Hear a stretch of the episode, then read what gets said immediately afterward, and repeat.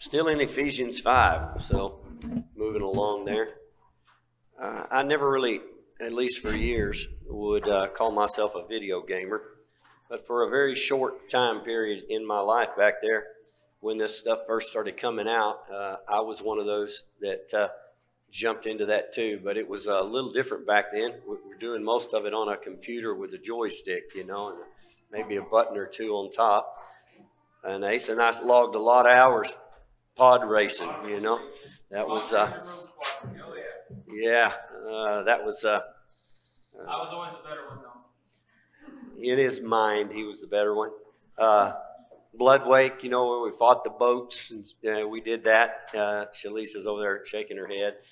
And I guess I kind of quit at Red Dead Revolver. You know, that was about it. At that point, the kids spent too much time. The joysticks changed. I was done. Okay. And so uh, I, I sort of uh, left the whole thing. There was an advancement at that time in the gaming systems. And so a lot of the old stuff didn't work anymore. And, uh, you know, every time I have to get a new computer program, it annoys me because I have to learn something new. And learning a new video game on a new contraption was just more than I wanted to do. So I'm not much of a gamer. But I, I decided it was not something that I wanted to do from an economic standpoint either, because I figured out then that they were going to keep upgrading gaming systems, outdating and making things obsolete so that they were no longer compatible with the new stuff. They might give you one system, but by the next one it was going to be gone. Then I figured out then that that was not a money pit that I was going to throw a bunch of, of time, energy, and effort and money into. If you do, more power to you. I guess everybody's got to have their entertainment. I know, I feel judged here. You know, I'm not feeling judged, I'm feeling attacked. Yeah, so he just shuts the door on that, you know?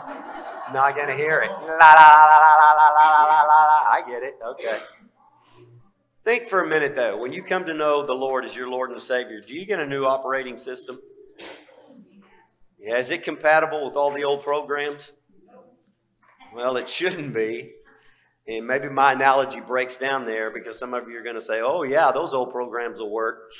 Yeah, you might can work them, but they don't work, do they? In Christ, as we learn more and more about Him, as we grow in our faith, it's sort of like a new operating system, or at least it's like an update that they give you in the middle of the night. You know, to where you wake up, you wait 30 minutes for the thing to finally reboot, and then all your programs that you needed for that day don't seem like they're working right. Have you been there? And you do 16 reboots and whatever. Well, it's kind of that way as we grow forward in our walk with the Lord Jesus Christ, as these updates take place. There's a lot of the old stuff that just doesn't work anymore. I realize that we have life patterns and neurological pathways that work for us, or at least we we've used them as coping mechanisms, or we're just there's just sin patterns that we're into, and it's real easy to fall back into those sin patterns even after we've got this new operating system in Christ Jesus in our life. But what we want to understand, what I want us to see this morning is I want to I want to focus on that one little word, incompatible. Is it compatible? Just not compatible. That is the, the name of the message this morning. But before I get into that, I, I want to lay some groundwork here for you because, because if I don't do this, when I read this passage in a minute, it's going to scare you to death. I mean, if, if you just read it, you're going to look at it and go, oh my goodness, we're in a heap of hurt, and the church is in a heap of hurt, and is anybody saved, and all that. And so I, I don't want us to go there. And so I want to do some prep work ahead of time to help you kind of process this. Not to take away from this passage because it's stark and it's going to say what it says, and it is frightful, and you're going to have to deal with that. But there are some things that you can put in this, in your understanding, that'll help you deal with it, I think, better. And maybe help us deal with where the church is today. So let's talk about that new operating system for just a minute.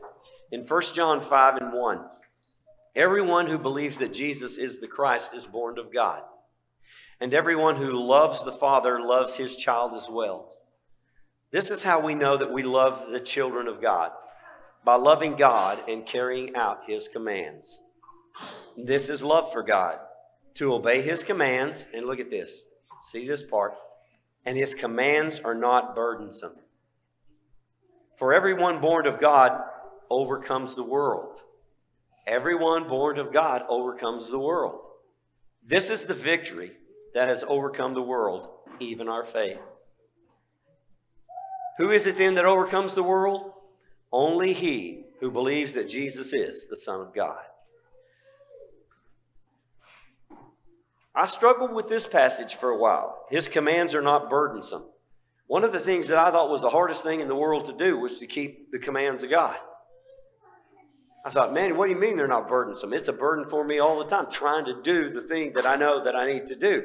And then I, I, for some reason, saw it on the flip side, and I don't know why, and then it began to make more sense to me. Where is the burden in your life? When you obey the command of God or when you disobey? When I obey, that's not a burden at all, is it? His commands, when I obey them, are not burdensome. They don't weigh me down. Matter of fact, I look in the mirror at the end of the day and go, This is a good day. When I am burdened and when I become burdened is when I don't obey those commands of God. And there may be a struggle in getting to this point where I grow up a little bit. But to say his commands are not burdensome for us, there are people in the world who look at it differently. But for us to walk in the ways of God is not a burden at all. And in that, we come to a place where we, as we walk with Him and grow, we overcome the world. Let's talk about that for a minute. There are three levels of Christianity that John talks about. In 1 John, the second chapter, the 12th verse, he says, I write to you, my little children, because your sins are forgiven. Um, because your sins are forgiven you for his name's sake. Okay, now I'm reading from the ASV here. This is another one of those times where I, I wanted to get some things right, and so I did just a little bit of theology uh, more than I normally do that my wife probably doesn't like or care about. You know, she's always getting on to me about being too technical. But the ASV and the KJV seem to be the best translations overall. And this time, once again, the, AS, the ASV beat the King, KJV on one particular line and the way that it was interpreted versus the King James uh, that I'll point out to you in just a minute when we get there. But it's really insignificant. Um, there are some changes here that may be not so insignificant that some of the other translations make. Did that make sense? I'll look at you because you're the one that doesn't like it when I talk this way. Okay? All right. Um, I'm saying what I always say. If you want to know, if you want to do theology, you do it with the King James Version in one hand and the American Standard Version in the other. And I'm saying in this case that there may be some minuscule differences here um, in the King James and the ASV that don't change anything. They both come out at the same place, but there are some of the other translations that I don't think come out at the same place. And so you stick with those two, you're going to get there, I think. Uh, unless you know Greek, and then you're way ahead of the ballpark, and everybody else that knows it really well is ahead of us, but we can only do what we can do. He says, I write unto you, little children. And the word there, teknon, I think it is. I don't know. I, I wasn't even going to tell you that word because I can't even pronounce the names in the Bible in English. How am I going to get the Greek ones right? You know, it's been way too long since the Greek class. But uh, the word used there for little children is different than the word that he's going to use for little children again here in a minute down in verse 13. Uh, why is that important? Well, the significance of that is, at least in a lot of the commentaries, some of the commentaries that, that I read, uh, there's a significance in this because in the first one, he's talking to them as children of God. He's talking to them as children as a broad category, not as a particular phase necessarily. And so it's like this the first phase of our Christian life is to get to that place where we understand who we are in Christ Jesus. We understand the forgiveness of God. We understand that we are forgiven, forgiven of sins. Isn't that where it starts? And that is something that everybody has in every stage. And it's something that's universal in our growth in every single stage. And so it's, it's, it's something he says this is where you start as children, but the children in the broader sense means that it still incorporates the next two stages he's going to talk about the young men and the fathers. I mean, really, when you think about it, what is our salvation? Our salvation is what God did in sending Jesus Christ down here to make a provision for our sins. And he died on the cross, he lived that perfect life, and he rose again. And in that, he was that redemptive agent that took upon himself our sin so that we could now stand and be restored in a right relationship with God, receiving what his love wanted to pour out upon us in mercy so that we could know eternal life and abundant life while we're here. And our response to that was simple. It was just that we call upon the name of the Lord, ask him to come into our life, forgive our sins, and to save us. And in that process, we turn from following sin, self, and Satan to following the Lord Jesus, having that willingness, believing in this work that He did for us as the only work and the only way that we can be restored to the Heavenly Father. It's just that simple. And your salvation and your faith, in a very real sense, never grows beyond that, it just expands that. Who are you in Christ Jesus? What is your position in Christ? So let's read on and let's look at this. He says, I write to you, fathers, because you know him who was from the beginning. You know him who was from the beginning. Isn't that the same thing that he's saying about the children? If you look down here, uh, if you look at what's just been read, and you look down here in a minute, he says, I have written to you, little children, because you know the Father. So, what's the difference? The difference is in, in the fact that knowledge grows, doesn't it? And our understanding grows. What does it mean to be in Christ Jesus to you? What is your position in Christ Jesus? Do you see that differently now than you did 20 years ago? Okay, for you that are younger, do you see that different now than you did two years ago? Okay. We grow in that, right? Do you think that Dave Annanin sees his position in Christ the same way that Asa does? 84 years versus 35. What do you think? Hmm?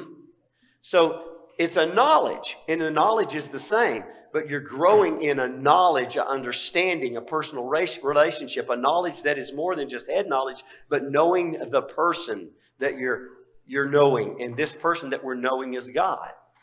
And so we start here knowing Him and what that is, and then we grow in understanding of that more and more and more and more till hopefully out here we get to a place that we really know Him.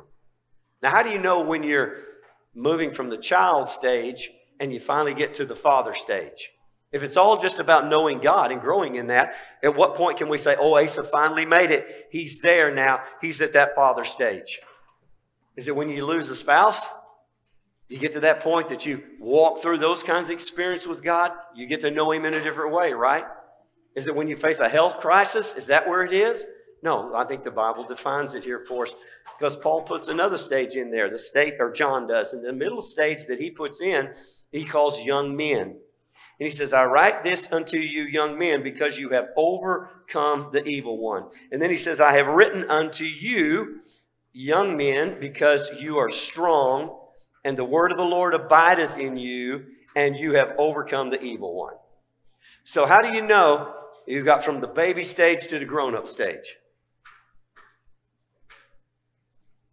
Okay, let me read it to you again. Okay? Are you listening? Let's see if we can get it this time. Everybody plugged in, okay? I have written to you, young men, because you have overcome the evil one. I have written to you, young men, he says, or I write to you, he says there. Now he says, I have written. He says, uh, young men, because you are strong, the word of God abides in you, you have overcome the evil one. How do you know when you're through this stage.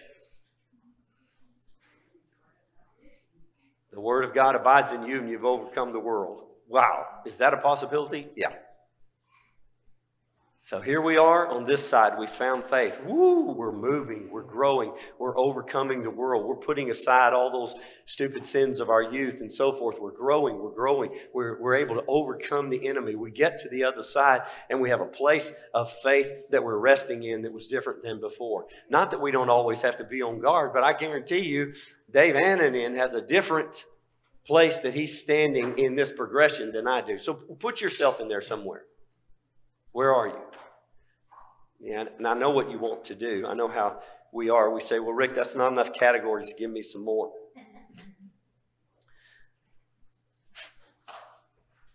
We want to say, well, there's younger children and older children. There's uh, younger young men and older old men. So maybe I'm just getting to the older young man stage, or maybe I'm just barely into the father stage. I know how we are.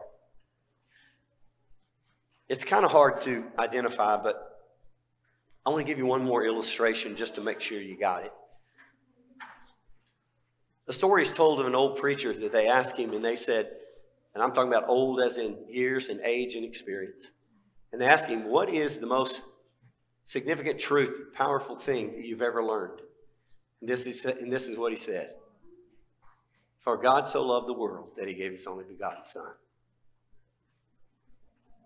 Do you think the old man understood that the same way that the child did?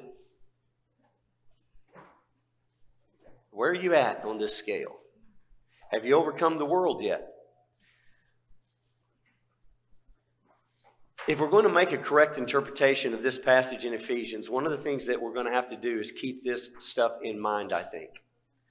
Now, there is a, a place in this passage that we'll look at that's very, well, it's just scary.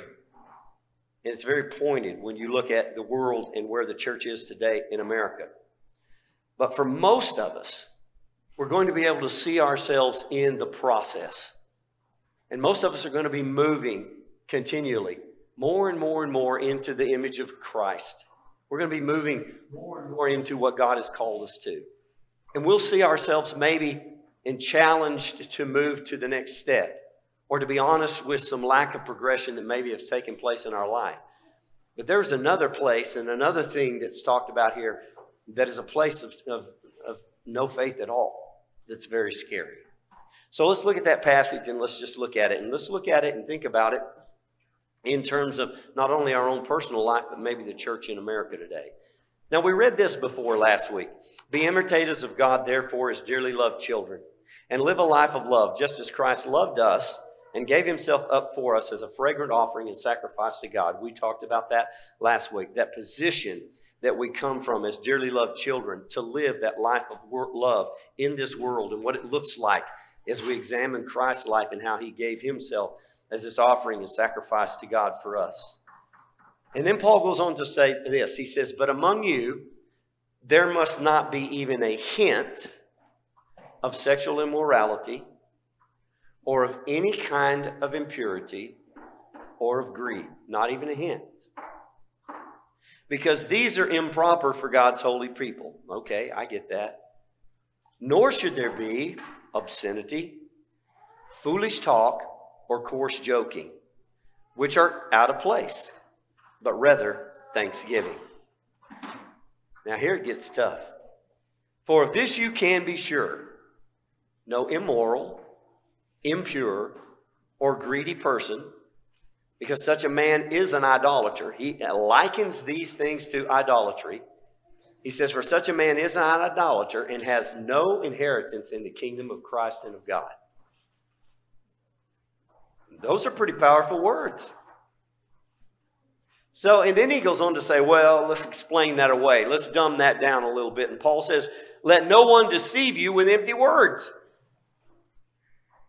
The first person who would raise up his voice against this and say, Well, Paul, you didn't, no, uh-uh, he didn't really mean that. He said, Because of such things, God's wrath comes upon those who are disobedient. So don't be partners with them. Then he goes on to say, You were once darkness, but now you are light in the Lord. Live as children of the light. The fruit of the light, it consists in all goodness, righteousness, and truth Find out what pleases the Lord. Find out what pleases the Lord. Have nothing to do with those fruitless deeds of darkness, but rather expose them. For it's shameful even to mention, it's shameful even to mention what the disobedient do in secret. But everything that's exposed by the light becomes visible, for it is light that makes everything visible. Now, this is why it is said, Wake up, O sleeper, arise from the dead, Christ will shine on you. Now, he says, Be very careful then how are you going to live? Not as unwise, but as wise. Make the most of every opportunity. Are you doing that? Why? Because the days are evil. Don't be foolish. Do not be foolish. Understand what the Lord's will is. Do not get drunk with wine. This only leads to debauchery. Instead, be filled with the Spirit. Speak to one another in psalms, hymns, and spiritual songs Sing and make music in your heart to the Lord, always giving thanks to God the Father for everything in the name of our Lord Jesus Christ. Does that seem like a tough verse to you? You women are yawning, you men are going, oh my goodness. Incompatibility. Have you ever known anybody that wound up in the hospital after they'd run all the tests? They determined that the problem was they had this mixed up cocktail of different drugs that were incompatible with each other and they were causing all kinds of bad side effects and, in fact, killing the person. Christianity has a lot of things that is incompatible with it, and there are a lot of folks today, and just our culture itself and where the church has come to, that is trying to mix these things together, and it's going to kill us. And it's pretty subtle how it has done this over the years. Christianity is incompatible with sexual immorality of any kind. Um, it's incompatible with impurity. It's incompatible with greed. These themes uh, were themes that were promoted in the pagan religions of that area and of that time that Paul was writing to these people. And he was really saying, break free from those pagan religions and their practices. And don't bring those old pagan ways and practices into Christianity thinking that this is compatible. That's what he was saying. Because they were not. Do we ever do that today? Try to bring the stuff from the old into Christianity and try to make that compatible?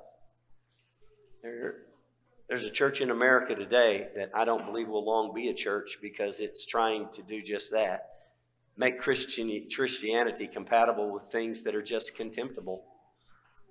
The LGBS, I-N-G-L-O, whatever, is not compatible with Christianity, okay? Um, period. It's just not.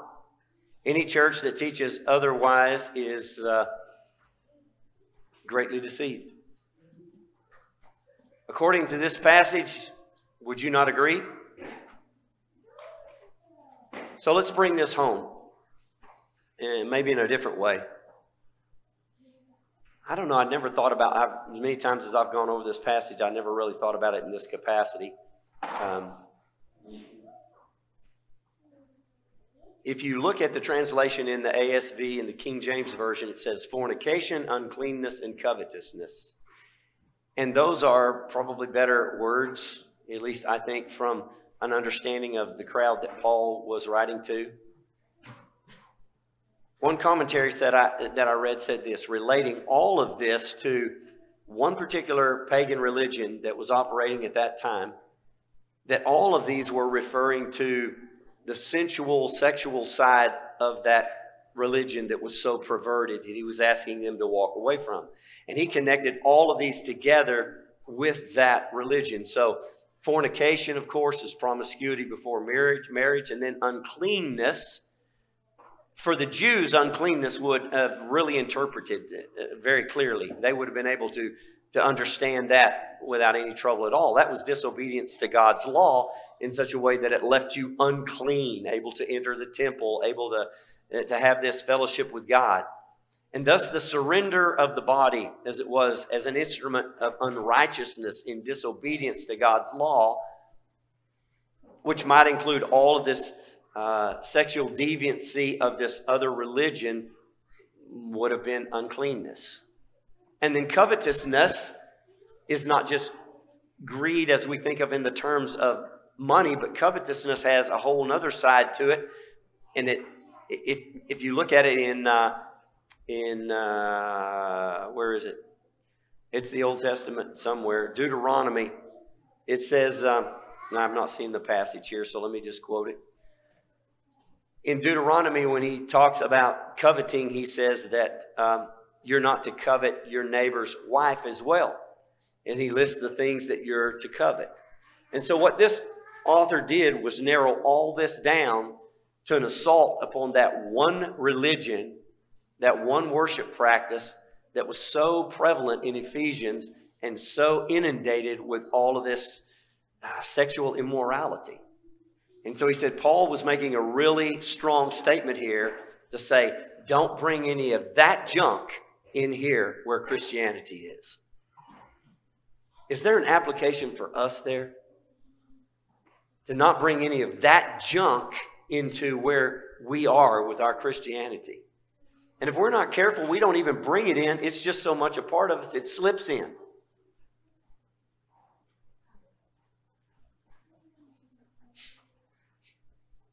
Matthew 5 27, he says, You have heard it said, do not commit adultery. But I tell you that anyone who looks at a woman lustfully has already committed adultery with her in his heart.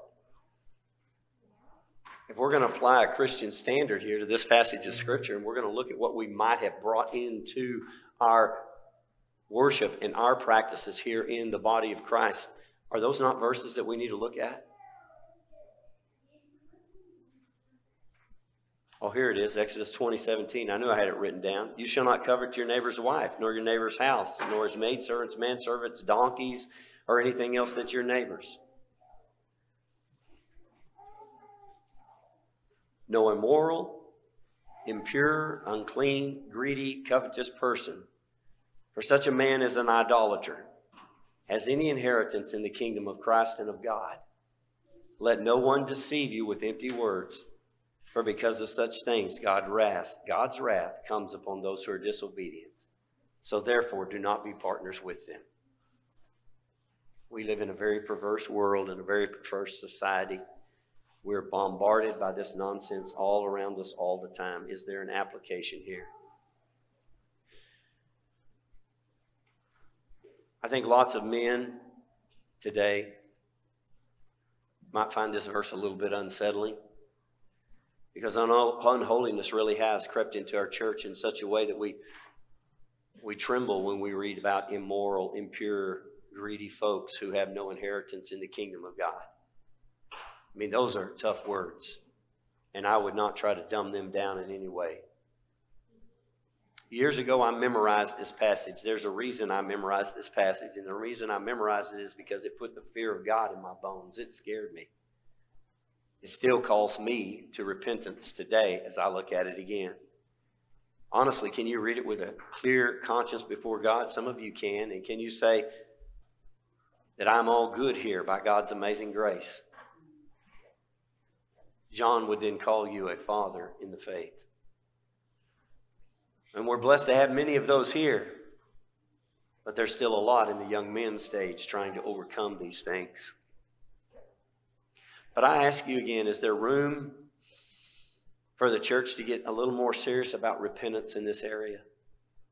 We talked about our nation this morning and how it needs to repent, and it's easy to point out areas and places where they need to repent. But before we jump on the LGBSIN community and say contemptible things, maybe we should take a look at our own selves first and see if there's some places that we're compromising with things that are incompatible with who we are in Christ Jesus. And what of the uncleanness, the impurity that he talks about in a broader sense, not just narrowing it as I have here, because I think there is a broader sense here. In what other ways are we contaminated and diluted by this world? Deluded by our desires of the flesh, deluded by Satan. Paul says that we are to be light in this world, and in so being light, we will expose darkness. This is to be our testimony. He states with wisdom that God gives us, we are to make the most of every opportunity. With wisdom that God gives us, make the most of every opportunity that obscenity, foolish talk, and, and coarse joking, which are out of place. These are not to be the graphic of our life. The graphic of our life is to be thanksgiving. Thanksgiving. And then he adds that we are to understand what the Lord's will is, find out that which is pleasing to the Lord, be filled with the Spirit, and speak to one another in psalms, hymns, and spiritual songs. Do you even know how to do that? I don't know how to live that speak to one another in psalms, hymns, and spiritual songs? I mean, the first thing that pops into my mind is, the, Hello, brother, how are you? Okay. Well, that's not what he's talking about. How do we speak to one another in a spiritual song? Here, well, here's a clue. He says, Sing and make music in your heart. Make music in your heart to the Lord. Always giving thanks. Let's put it together. Sing and make music in your heart to the Lord, always giving thanks to God the Father for everything in the name of the Lord Jesus Christ. Now, if that was our heart, we would truly be speaking in spiritual song maybe to one another when we spoke. A far, far cry. That's a long distance from obscenity, foolish talk, and coarse joking. As children of the light, goodness, righteousness, and truth would become maybe our anthem what a far cry from impurity. The last thing he talks about here is greed, coveting, and greed in a different sense. Greed in the sense of that which is monetary. There is no place for that either here in the Christian's life. In Matthew 6 24, he says, No one can serve two masters. He'll either hate one and love the other, or he will be devoted to one and despise the other. You cannot serve both God and money. I don't have time really to develop that theme. I'm not going to this morning.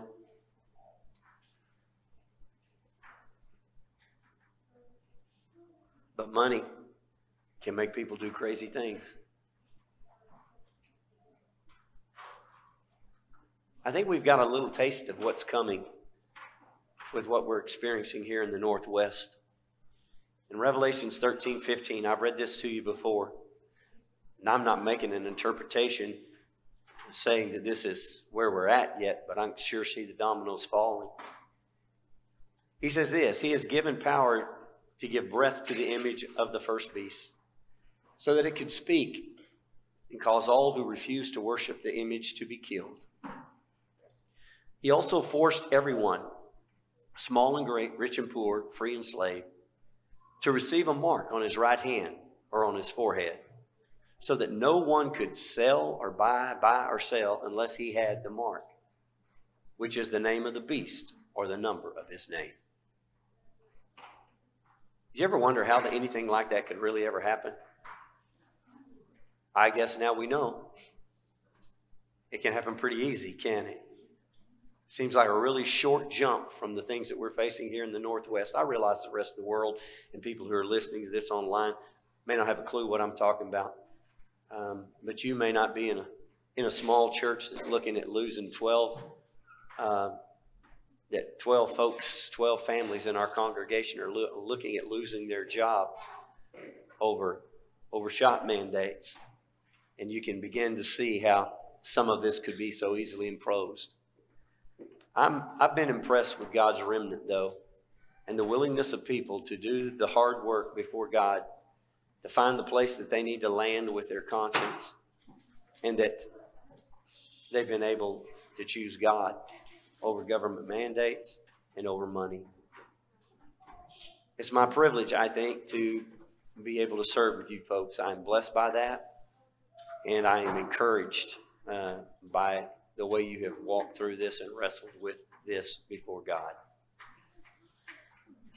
May He grant us all a place where the love of money does not drive this institution or drive our lives. Okay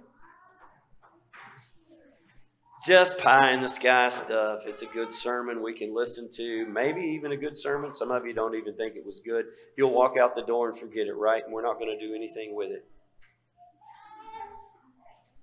Is God not really? She's fine. He's fine. Just walk around and keep listening. Is there something that God might be calling us to? when we entered into all this COVID mess two years ago, one of the things, or a year and a half ago, one of the things that we really said that we felt like God was doing was calling His people to repentance and asking us to line up with Him. Because what's coming is He's going to need a people that are in as good a relationship with Him and as right a relationship with Him as they can possibly be. And boy, I know in the initial stages, my heart was there. I'm just going to do, do, do, and do. But have we slipped back, back, back, and back over a year and a half period of time? And how many times have you observed the children of Israel that when they were confronted with their sin and they were addressed by the prophet, that they made a quick change, but then the minute the army left and there was no more threat, they took their slaves back. They walked back into the same bondage they had before. Could we be in a place of maybe doing that? I just want to try to give us a heads up to be the people that God wants us to be in an ever changing time that's really pushing hard against us to bring things in the world into this place and make it compatible with Christianity when it's not.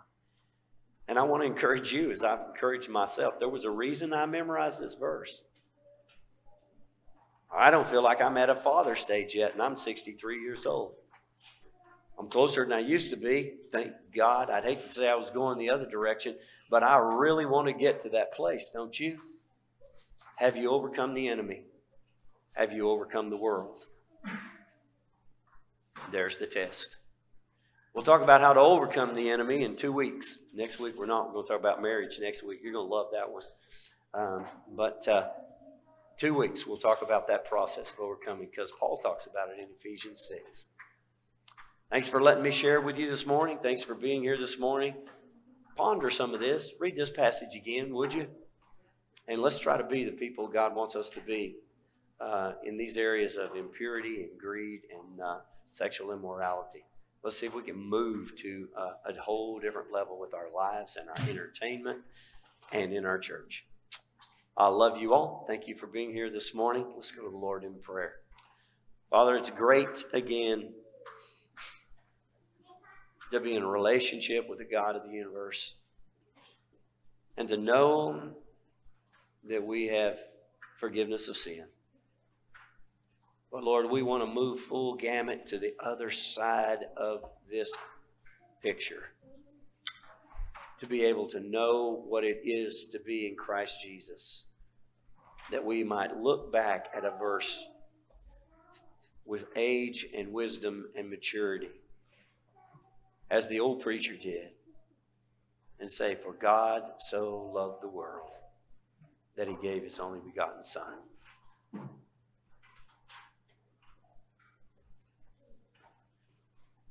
Lord, I think some some of us, Lord, may never move beyond the young man stage, and Lord, that would be tragic.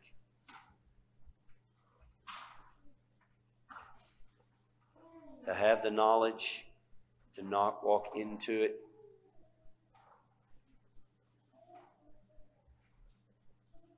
to a place where our hearts resonate with the anthem of your praise, of thanksgiving, psalms, hymns, that Lord Jesus, which captures our heart and our affection as we look up to heaven. From that place, Lord, let us become the people of God you want us to be. Lord, we get it. We get it in our brains, we get it in our emotion, and we know it's the road that's not burdensome for us. Just help us to launch into it, Lord, and to embrace it with all the joy that it brings to our life. And in that, Lord, opportunities will not be lost, and we will be walking with the wisdom of God, filled with your Spirit to discern and seize every opportunity. Thanks again, Lord, for your word and the moments together. Amen.